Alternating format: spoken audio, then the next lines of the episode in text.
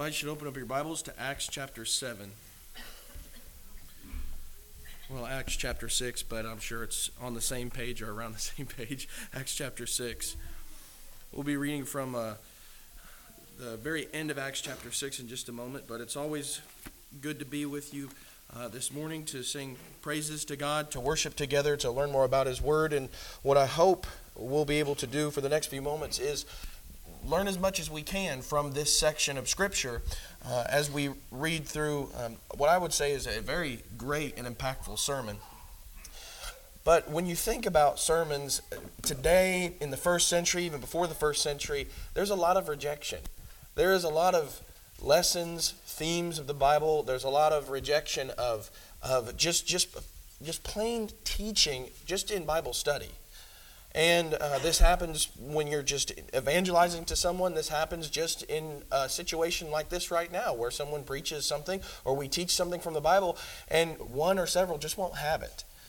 Uh, and in this story in Acts chapter 7, you have an example of what I would say is a very powerful and impactful sermon, but the crowd, they just would not accept it. They didn't want to accept it. So what they do is they completely reject it. At the end of Acts chapter 6, as we meet a man named Stephen who was an evangelist, it says that this is one of the people, one of the men that the uh, church chose to, to serve at a greater capacity. And in verse 8, it speaks a little bit more about Stephen. It says, Stephen, full of grace and power, was performing great wonders and signs among the people. But some men from what was called the synagogue of the freedmen, including both Cyrenians and Alexandrians, and some from Cilicia and Asia, rose up and argued with Stephen. But they were unable to cope with the wisdom and the spirit with which he was speaking. Then they secretly induced men to say, We have heard him speak blasphemous words against Moses and against God. And they stirred up the people, the elders and the scribes, and they came up to him and dragged him away and brought him before the council. They put forward false witnesses who said, This man incessantly speaks against this holy place and the law. For we have heard him say that this Nazarene, Jesus, will destroy this place and alter the customs which Moses handed down to us. And fixing their eyes on him, all who were sitting in the council saw his face like the face of an angel. And then in verse 1 of chapter 7, the high priest then said, Are these things so? And we'll pick up there in verse 2 in just a moment. But, I, but as I was just saying a moment ago, Acts chapter 7 is one of the great sermons that we have in the Bible, particularly in Acts. It's uh, one of the best sermons, I think, uh, that, that has ever been spoken. Uh, and, and I do think that it was very powerful, and for a couple reasons that we're going to look at this morning. But though Stephen preached nothing but the truth, the crowd at the end of this story, spoiler alert, rejected him and the word itself and killed him for it, and killed him for preaching nothing but the truth. And when you get to the ending and you see that as the result, I think it can be a little bit discouraging. But we need to learn how to evangelize just like Stephen in the midst of such hostility and opposition. We need to learn to have the boldness that he had. We need to learn to be able to speak about the Bible with the same level of clarity and the same level of conviction as he did to people who I think he had a pretty good idea already they, of what they might do to him because of their vitriol, because of the, the vehement hatred that they had for what he was going to preach. And so, with that being said, thinking about that fact, let's go ahead and pick up in verse 2 of chapter 7, and we're going to read uh, verses 2 through 50. Now, a word of warning. I know that when I said we're going to read verses 2 through 50, probably there were a few people in this room even that thought, oh no. or maybe, oh, this is going to be a, this might be a boring one. I would just caution you because I think that's the same kind of attitude or mindset that the crowd had as they heard Stephen speak these words. So, as we read the words of Stephen and read this sermon, make sure that you don't think in the same mindset as this crowd that ultimately rejected it and killed him for it. So let's pick up in verse 2 of chapter 7, thinking about that. He said, Hear me, brethren and fathers. The God of glory appeared to our father Abraham when he was in Mesopotamia, before he lived in Haran, and said to him, Leave your country and your relatives and come into the land that I will show you. Then he left the land of the Chaldeans and settled in Haran. From there, after his father died, God uh, had him move to this country in which you are now living. But he gave him no inheritance in it, not even a foot of ground. And yet, even when he had no child, he promised that he would give it to him as a possession and to his descendants after him. But God spoke to this effect that his descendants would be aliens in a foreign land and that they would be enslaved and mistreated for 400 years. And whatever nation to which they will be in bondage, I myself will judge. And said God, and after that they will come out and serve me in this place. And he gave him the covenant of circumcision. And so Abraham became the father of Isaac and circumcised him on the eighth day. And Isaac became the father of Jacob, and Jacob of the 12 patriarchs. And then in verse 9, we move from Abraham to the patriarchs. The patriarchs became jealous of Joseph and sold him into Egypt, yet God was with him and rescued him from all his afflictions and granted him favor and wisdom in the sight of Pharaoh, king of Egypt, and he made him governor over Egypt and all his household. Now a famine came over all Egypt and Canaan, and great affliction with it, and our fathers could find no food. But when Jacob heard that there was grain in Egypt, he sent our fathers there the first time. On the second visit, Joseph made himself known to his brothers, and Joseph's family was disclosed to Pharaoh. Then Joseph sent word and invited Jacob his father and all his relatives to come to him, 75 persons in all. And Jacob went down to Egypt, and there he and our fathers died. From there, they were removed to Shechem and laid in the tomb which Abraham had purchased for a sum of money from the sons of Hamor in Shechem. But as the time of the promise was approaching, which God had assured to Abraham, the people increased and multiplied in Egypt until there arose another king over Egypt who knew nothing about Joseph.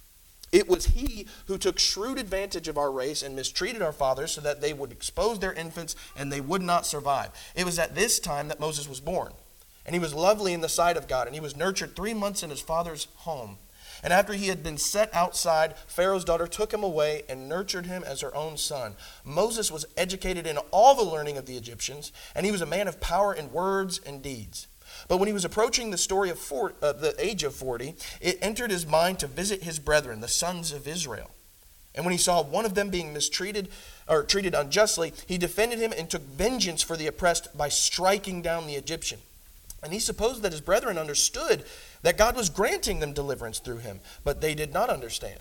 On the following day, he appeared to them as they were fighting together, and he tried to reconcile them in peace, saying, Men, you are brethren, why do you injure one another? But the one who was injuring his neighbor pushed him away, saying, Who made you ruler and a judge over us? You do not mean to kill me as you killed the Egyptian yesterday, do you? At this remark, Moses fled and became an alien in the land of Midian, where he became the father of two sons. After forty years had passed, an angel appeared to him in the wilderness of Mount Sinai in the flame of a burning thorn bush. When Moses saw it, he marveled at the sight, and as he approached to look more closely, there came the voice of the Lord I am the God of your fathers, the God of Abraham and Isaac and Jacob. Moses shook with fear and would not venture to look. But the Lord said to him, Take off the sandals from your feet, for the place on which you are standing is holy ground. I have certainly seen the oppression of my people in Egypt, and have heard their groans, and I have come down to rescue them. Come now, and I will send you to Egypt. This Moses, whom they disowned, saying, Who made you a ruler and judge, is the one whom God sent to be both a ruler and a deliverer with the help of the angel who appeared to him in the thorn bush. This man led them out, performing wonders and signs in the land of Egypt, in the Red Sea, and in the wilderness for 40 years. This is the Moses who said to the sons of Israel, God will raise up for you a prophet like me from your brethren. This is the one who was in the congregation in the wilderness, together with the angel who was speaking to him on Mount, on Mount Sinai, and who was with our fathers, and he received living oracles to pass on to you. Our fathers were unwilling to be obedient to him, but repudiated him in their hearts and turned back to Egypt saying to Aaron, Make for us gods who will go before us. For this Moses who led us out of the land of Egypt, we do not know what happened to him. At that time they made a calf and brought a sacrifice to the idol and were rejoicing in the works of their hands. But God turned away and delivered them up to serve the host of heaven, as it is written in the book of the prophets. It was not to me that you offered victims and sacrifices forty years in the wilderness, was it, O house of Israel? You also took along the tabernacle of Moloch and the star of the god of Rompha, the images which you made to worship. I also will remove you beyond Babylon.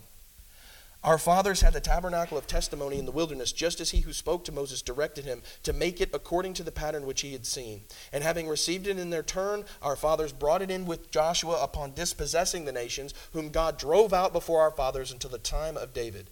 David found favor in God's sight and asked that he might find a dwelling place for the God of Jacob. But it was Solomon who built a house for him. However, that Most High does not dwell in houses made by human hands, as the prophet says, Heaven is my throne, and earth is the footstool of my feet. What kind of house will you build for me, says the Lord? Or what place is there for my repose? Was it not my hand which made all these things?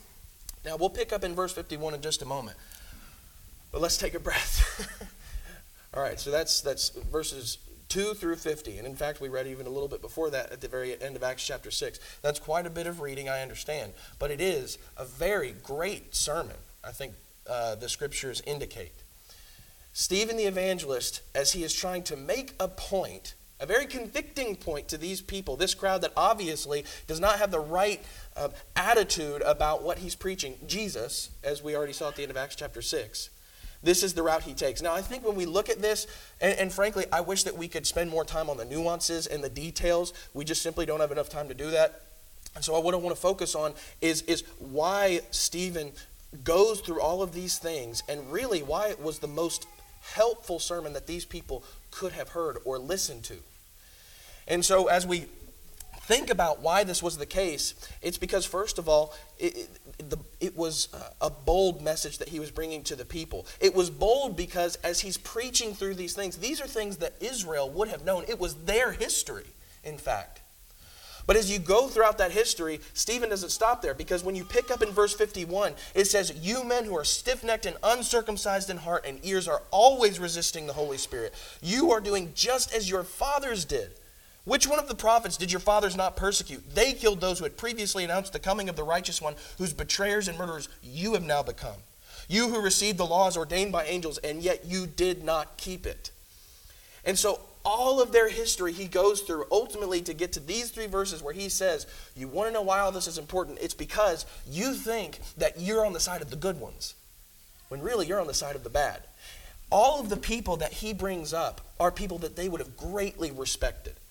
His sermon was so incredibly bold. And why was it? Because if you're preaching the word, it will always be bold. And as he preached the word, as he preached the gospel to these people, he tells them that they're really spiritual descendants, not of Abraham or Joseph, not really of, of Moses, but they're spiritual descendants of the ones who persecuted them. When you look through that portion where he talks about Abraham, in verse 8, they have this, this beautiful sign of the circumcision. And what that does is show, hey, I'm a son of Abraham. I'm a physical descendant of Abraham. And what Stephen here is saying is, you don't act like him. Because Abraham, he did what God said. And here is God telling you what you need to do now, which is obey and follow after Christ. You won't do that. And so, what side do they fall on? Not as sons of Abraham, but as sons of disobedience. Well, you go on even further from that as he talks about the patriarchs, Jacob and Joseph, and even in this point, as, as, as uh, you know, he's talking about this, this history of their people, history of Israel. You have even more uh, faithfulness from their fathers, but they're still not showing that kind of faithfulness. You move on to Moses, which was their, their main contention, that he is he's really trying to disrupt you know, our faith in God. He's trying to disrupt the law and Moses, which is kind of interchangeable. And, and he's really uh, blaspheming against this holy place, the temple. And so as he gets to Moses, what history does he bring up? Moses was a faithful servant, he was a faithful prophet. And what are you more like? Not faithful Moses, who only preached God's word, but you're like the ones who said, Who made you a ruler over us? And repudiated him and rejected him. And so, all throughout, what he's doing is bringing up things that they would know ultimately to say, You're not the people that you love so dearly. You're acting like the people who betrayed and murdered and oppressed them. And ultimately, that comes to a head in rejecting Christ. And so, why is this such a good uh, sermon? Why is this such a bold sermon? Because Stephen was not willing to hold these things back and say, you know, you're the man, as Nathan did to David. He tells them that they've never really obeyed God's law or cared to. They, they talk so much about Moses, and yet, if they really focused on Moses, they would recognize Jesus. If they really focused on Moses, they wouldn't have had all these issues that the Pharisees had to constantly, constantly be rebuked for as, as hypocrites, because as we were talking about in the Bible class, they were rejecting weightier matters of the law. He tells them that they never cared about God's house, that they never cared about God's worship. They just acted the part the entire time. So, why is it bold? What, what should we take from Stephen in his sermon here as we think about the boldness that the word inherently brings or that it should bring? And so, just a few points of application as we think about how he preaches to these people. And first of all, as you think about verses 51 through, uh, 51 through 53, especially, we need to be able, like Stephen, to make application. We need to not be people who just read the word and only read the word, but we need to be people who read the word and then consider how to integrate it into our lives. unfortunately, I think that there are a lot of Christians who only read but never consider how to make application. They, they learn trivial, they, they only merely learn trivially the scriptures, but they don't live it out. In 2 Timothy chapter 3, if you'll turn there for just a moment, 2 Timothy chapter 3 and verse 6, Paul writing to Timothy, he, he talking about people to avoid, men to avoid, he says, For among them are those who enter into households and captivate weak women weighed down with sins, led on by various impulses. In verse 7, always learning and never able to come to the knowledge of the truth. Does that describe me? Does that describe you?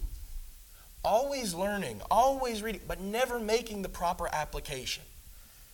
We need to learn how to make the application that God intends for us to make. And in fact, you know, I, I was thinking about this uh, throughout the Bible class, there were several things that I thought, uh, you know, we, uh, that I could bring up just in this point alone. But one of the things we talked about was that the Jews, they, they separated themselves from the praetorium because they, they didn't want to be associated with the Gentiles. Now, one thing that I, I think sometimes um, we, we forget about the Pharisees with their traditions and, and even the Jews to some degree, separation is preached in God's law and in the gospel, in fact.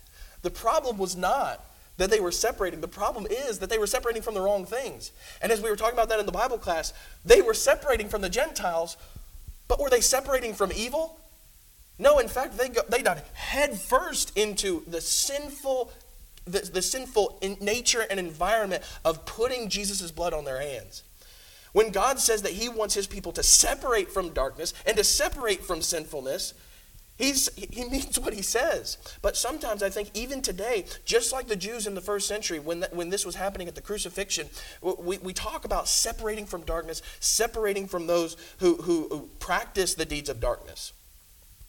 And maybe we kind of do something similar. We, we, we uh, don't engage maybe in, in, you know, we read 1 Corinthians chapter 5 when it comes to a brother who has gone astray and is unrepentant, and we say, okay, well, I'm not going to eat with him. I'm certainly not going to eat a meal with him, because that's what we see in 1 Corinthians chapter 5. But you know what we can do? I can go to the Super Bowl with him.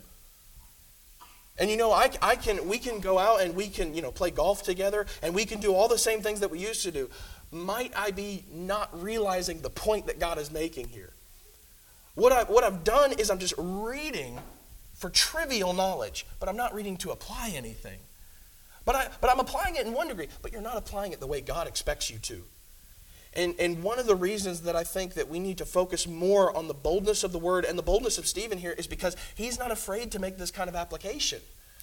Because a lot of times people don't want to make the application. They just want to, you know, kind of, um, uh, what's, the, what's the term there? They're, they're, they're trying to ease their conscience they're trying to not feel as, as obligated, as responsible, as culpable when they read the gospel. And so, what do we have to do? Not just in our evangelism, but with ourselves.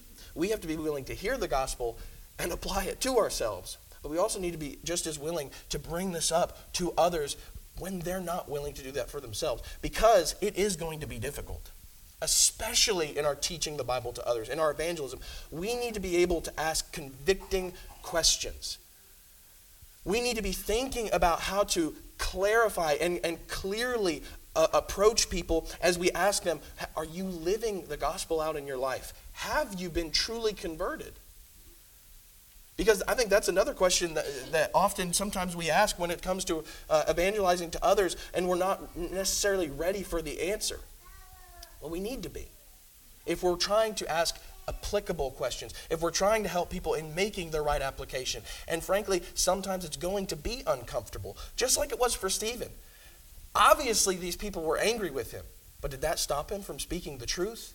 Now, was he just was he just trying to offend people? No, he wasn't trying to offend people, but he was preaching again a bold and offensive message. The cross is offensive. It just is. Because when you come to it, you realize what you've done, you realize who you are in the sight of God, and that's not easy for anybody.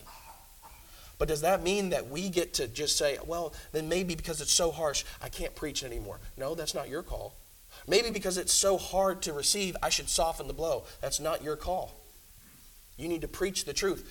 Make sure that the only offense is coming from the gospel, not from, not from me, not from my pride, But we need to be willing to make this kind of application even when it is uncomfortable, even when it is difficult. Do you really think that they wanted to hear that they were God's enemies instead of his people? That they were really sons of disobedience instead of sons of faith, Abraham?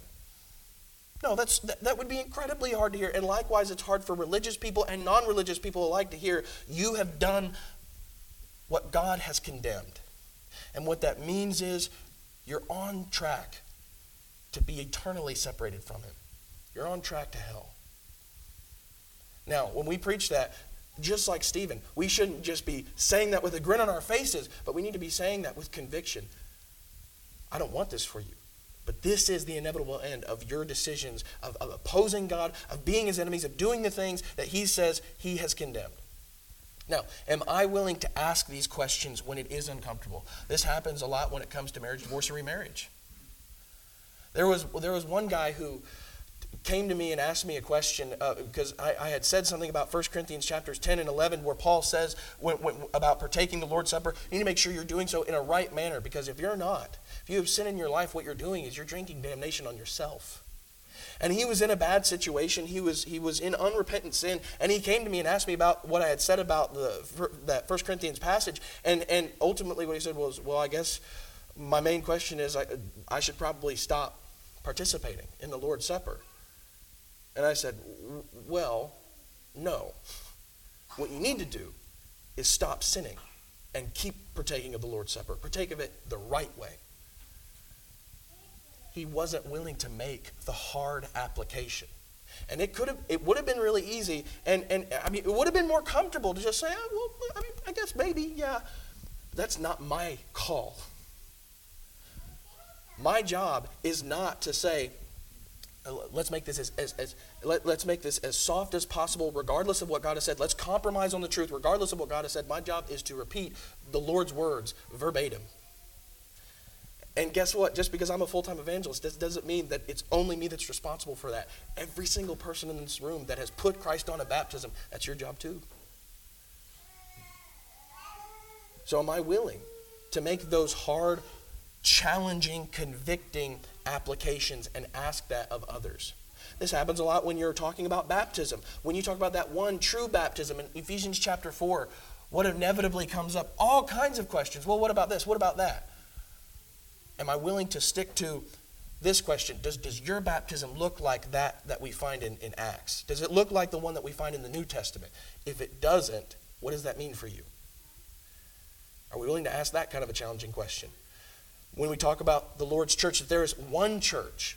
And, there, and you could just, the list goes on and on and on, but are we willing to, to not just let things go because it would be uncomfortable, but to say, this is what the Lord says? Are you abiding in it?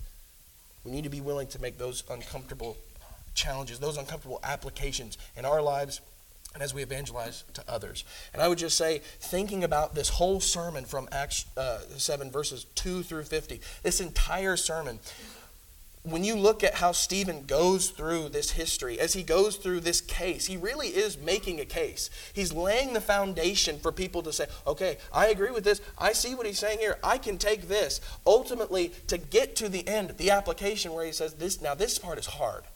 Because everything you just said you agree with, really, you have been doing the opposite. Now, what this takes, as, as you see on the screen, and as we see with Stephen, it takes a comprehensive knowledge of the scriptures.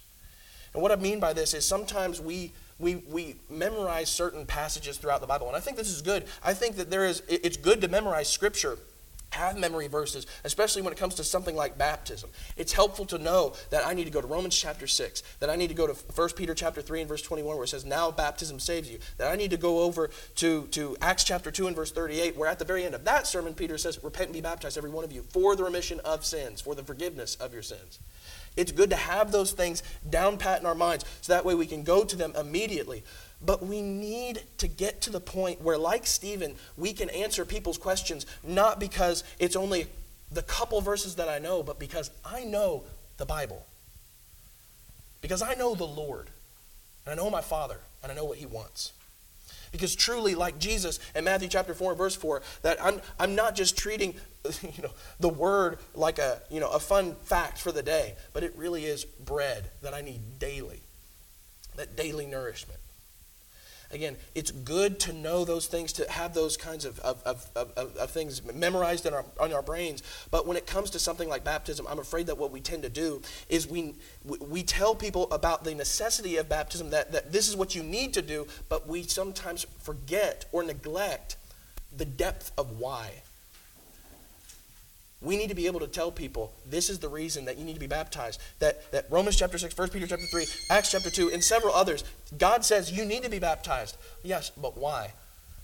Because this is the only way that you come into contact with his blood, with his death. This is the only way that you are transferred into the heavenly kingdom. This is the only way that you can attain that salvation, that resurrection from death and, and, and go further and further. We need to be able to tell people not just that this is what God has required, but why? Because it is supposed to be fundamentally changing and transforming. And maybe one of the reasons that we struggle so much is because we don't realize that it is supposed to be so transforming. And it's not just with baptism, but I think that's a really good example. But the, the boldness of the word, if we know it, it makes us bold. Because all I got to do is repeat these words and rely on the power of God. And I'll tell you, that's the best thing to rely on. I can be pretty confident in that. And so it's the word is bold and that makes Stephen bold. But not only that, we need to understand, I think, the purpose of the word. And and as you look at these again, these words in verses 51 through 53, the purpose is to reveal where you stand before God. And Stephen does that, I think, so beautifully. He shows the crowd who they were in God's story. They weren't the faithful. They weren't like Abraham or Joseph or Moses. They were the unfaithful. They were the enemies. Instead of being, you know, Moses, who, who led the people out of. A lot of times, what we tend to do, just like the Jews, in this moment, we like to look back at history and say, oh, I would have stood up in this moment. I would have been the guy to say, this is wrong. There's actually kind of a, it's kind of a funny but a very uh, striking story. There was a man who was, I believe, one of the staff members of Gorbachev, or not Gorbachev, it was uh, Joseph Stalin. And I mean, you know the kind of atrocities that that man was a part of. And after everything was said and done, after he had been put to death, this man really, he kind of repudiated Joseph Stalin's ways and, and, he, and he said, you know, this was wrong and I hated that I was a part of it. And one day someone came to him and asked him a question saying, why didn't you in the midst of all of this terrible, brutal tactics? Why didn't you, in the midst of these atrocities, speak up and say something then? It's easy to speak up now. Why didn't you say something then? And in response, what he said in Russian was, Who said that? Silence. And then he said, That's why. Because in the moment, it tends to be a little bit more scary. In the moment, it tends to be pretty blinding doesn't it? The point of the matter is, we like to think that I would be the guy who would stand up and say, This is wrong, and I'd be willing to take the consequences. And a lot of times, and I hope that that would be the case if something like that happens in the future, but a lot of times, what we've proven in our lives is that no, I would have been just like that guy. How do I know that? Because of the things that I've done, even just recently. And so, but, but Stephen is able to, to, to show these people who they are in these moments and in these stories. In Romans chapter 15 and verse 4, Romans chapter 15 and verse 4, very quickly. I think this is interesting because here we see one of the, the purposes of the scriptures, and specifically the Old Testament. It says, For whatever was written in earlier times was written for our instruction, so that through perseverance and the encouragement of the scriptures, we might have hope. It was written for our instruction. In 1 Corinthians chapter 10, verses 1 through 6, and in verse 11, it says essentially the same thing that these were written as examples for us to learn from. We are supposed to be able to see ourselves in God's story. We must be able to do that. Because if we are not, we're going to start thinking a little bit too highly of ourselves, saying, oh, I would have done better, which we'll talk about more in just a moment.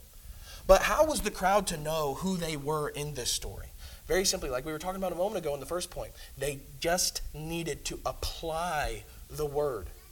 They just needed to put themselves in that story they, they you, you, get to acts chapter 7 and verse 8 as it talks about that circumcision and talks about abraham they wanted to be associated with that so badly and in fact they had that they said you know we, we are sons of abraham But kind of like when Jesus is speaking to, to Jews, he says, I mean, are, are you really in John chapter 8? We're sons of Abraham. We're sons of the circumcision. We've never been in bondage, which is kind of an interesting thought because, I mean, they had. But regardless of that, Jesus kind of challenges that. Are you sure? Because whoever is enslaved to sin is in bondage. But they thought automatically, because we're physical descendants of Abraham, that just means that we've, we've got a blank check. That means that we are automatically in. And what Jesus says is, no, you've got to act like Abraham. If you want to be sons of somebody, you've got to act like they are your father. And, and, and so they weren't willing to apply that word. They, if, if they just put themselves in this story as Stephen does for them, they, it would have revealed to them early on that they were not like Abraham in spirit. They were like the ones who ultimately disobeyed and didn't, and, and didn't have the same level of faith that Abraham did. They never would have thought that they would have been the ones to persecute Moses, but they opposed the one who Moses said was going to be greater than him. They opposed the one who Moses said is coming after me. And again, all they had to do was just look at the scriptures. But they weren't willing to, they weren't, they may have been willing to hear it yearly. They may have been willing to read it through, but they weren't willing to truly make the application. So, how are they to know? They just simply need to make the application. It's the same with us today. What this means is that we, when we don't make the application that God intends for us to make, when we don't see the same things that these people were supposed to see, what it means is we are really in the same boat as the ones who persecuted Moses. And when we don't have the faith of Abraham, what that means is we're not his spiritual lineage. We're the spiritual lineage of someone else. And I think we really need to make that, that point when it comes to uh, all of the Bible. We are supposed to be able to do this with all of God's Word. When you look at a story like Genesis chapter 3, sometimes when we read that story and hear Adam and Eve, you know, see what they do, I, have heard people say, Christians say things like, it's all Adam and Eve's fault. Every pain that I have to go through, every discomfort, every struggle, every affliction, it's all Adam and Eve's fault. And you know what, to a degree, I understand, yes. I mean, they are the ones that first sinned, they're the ones that through that sin brought death. but when we say that, are we forgetting maybe that I have sinned as well? We're forgetting that I am just as much a part of that story, that I have completely missed the point. I have sinned against God. I have broken that covenant. I have broken his law, and therefore I deserve death, just like Adam and Eve. Are we missing the point because we're too focused on if they would have just done their part, I wouldn't have to suffer. I wouldn't have to work so hard. When it comes to stories like Numbers chapter 22, and we read about Balaam, do you read through that story and think, that's interesting, a donkey talking? And then don't go any further than that. Because I tell you, the New Testament brings him up a few times. In, in 1 Peter chapter 2, 1 Peter chapter 2 and verse 15, it's interesting because in 1 Peter chapter 2, in Jude verse 11, in Revelations chapter 2, or Revelation chapter 2 and verse 14, it brings him up constantly to make a point. And in verse uh, 15 of 1 Peter chapter 2, as, as it's actually 2 Peter chapter 2, 2 Peter chapter 2, in verse 15 as he's speaking about false teachers like unreasoning animals born as creatures of instinct in verse 12 in verse 15 he says forsaking the right way they have gone astray having followed the way of balaam the son of beor who loved the wages of unrighteousness. In jude 11 and revelation chapter 2 he makes the same point that for, for, for the sake of gain for sordid gain and, and rushing headlong into the error of balaam they, they are vanquished they perish in the rebellion of korah or in the punishment of korah and ultimately, what they're trying to do is make the point that I think some people were missing. You're acting just like Balaam. You may be saying, Oh, I love God and I would never do anything to, to, to sin against him, but what have you what have you been doing? How have you been living? You've been willing to fudge God's will to make your life better, to make yourself happy. Because ultimately doing God's will is not what's making you giving you joy. And frankly, I think a lot of Christians do that today. They're willing to compromise for earthly gain. But guess what? You may not have been the one who taught Balak to tempt Israel, as the New Testament brings up, especially in Revelation chapter 2. You may not have been the one who gave Balak the idea this is how Israel brings a curse on themselves, because no one can bring a curse on God's people, those whom God has blessed. But they can separate themselves from God. Here's how you do it. I may not have been the one who came up with the idea. I may not have been the one who gave Balak that, that, that notion. But when I, just like Balaam, follow after that error for the sake of gain, compromise on God's will, I'm in the same boat as him. And you look at his end, it was bloody. Because that, that, that is the end of all of God's enemies. You're in the same boat as God's enemy. And I think this is the same, especially when it comes to the crucifixion. We, in fact, sing a hymn called I'm the One. Do we understand that, that the, the purpose of this hymn is not to say, I wouldn't have been like the disciples who fled. I wouldn't have been like the soldiers who put the nails into his, into his hands and his feet. I wouldn't have been like the Jews who, who ultimately betrayed him and put him up on the cross. I wouldn't have been any one of those people. Really, we were, weren't we? I'm the one who shouted, Crucify. Was I there? No. But I did sin, even though I knew that it would put him up on the cross. And so, we, are we missing the point? Do we see ourselves in that story? We need to be able to. And how dangerous it is when we can't make the connection that God says you need to in our lives when we read through these scriptures.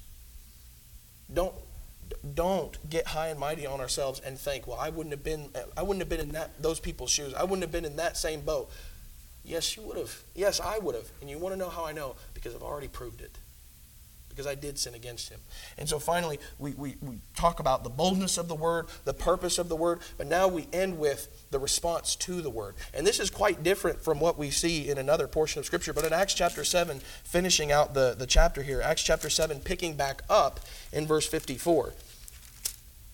Verse 54 of Acts chapter 7, it says, Now when they heard this, they were cut to the quick, and they began gnashing their teeth at him, but began but being full of the Holy Spirit, he gazed intently into heaven and saw the glory of God and Jesus standing at the right hand of God. And he said, Behold, I see the heavens opened and the Son of Man standing at the right hand of God.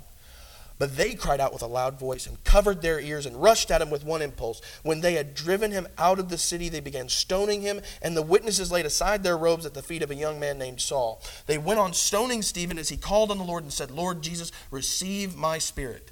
Then, falling on his knees, he cried out with a loud voice, Lord, do not hold this sin against them. Having said this, he fell asleep. And so there's the end of the story. There's the end of a, of a lengthy sermon. And spoiler alert, the application we make there is not if the preacher preaches too long, this is, the, this is going to be the inevitable conclusion. You know what the application is? When truth is taught, people can't understand and they can still reject it. In fact, when you look at the connection between Acts chapter 7, verse 54, and Acts chapter 2 and verse 37, it says the exact same thing. They were cut to the quick, they were cut to the heart. Each crowd understood the, the word that was preached to them. The difference is how they reacted to it. Each crowd knew what Stephen was saying. You are guilty, you are culpable for your sins that had to put Jesus on the cross. You are culpable. You are in the same boat as the ones who persecuted the prophets. Each, pe- each crowd knew what they had done. The difference was in Acts chapter 7, these people said, I don't want to hear anymore. They literally cup their hands, they won't hear it, and they rush him and they stone him, they put him to death. In Acts chapter 2, when they understand, they say, Okay, what must I do? And isn't that just the question of the Bible? Not, well, when do I have to do this? How soon? Or, you know, where does this have to be? No, it's what must I do right now? These are the only two responses. These are the only two choices we have when we're presented with the truth, with the gospel. Just because it cuts to the heart, that does not mean ultimately, of course, I'm just going to accept it. People can still reject it. And that doesn't mean that you haven't done your job. When you have preached the truth, when you have evangelized to someone, and, and, and, and people still decide, I'm not going to hear it. I don't care what the Bible says. I'm just going to keep going the way I've been going. People could have said about Stephen, Stephen did a terrible job. Look at the result. He died. They put him to death. He did a terrible job. But look at his reward. Yes, he was put to death. But, but do you think that when he opened his eyes, in paradise that he thought, man, I wish I'd preached that differently.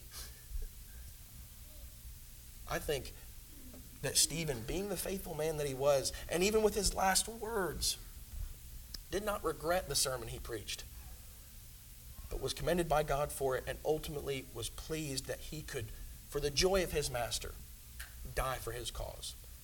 And so we need to be like Stephen, who at every cost preached regardless of the result. We need to be like Stephen and not like the crowd, who was willing to hear everything that God had given to him regardless of the cost. And so maybe as we close the, the lesson this morning, we need to ask who would you rather be? The crowd who put Stephen to death, and we know where they're heading hell, damnation. Or do you want to be like Stephen, who, yes, he did have to suffer, and he suffered big on this earth, but look at where he ends up?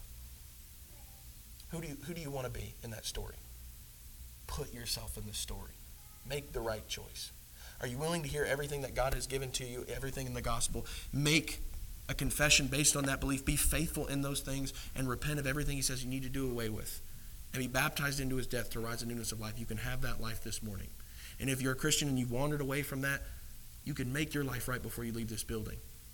Don't leave this building without full assurance and confidence that th- should this be your last moments on earth, that when you see the judge, when you see the creator, you're going to hear, good and faithful servant, well done.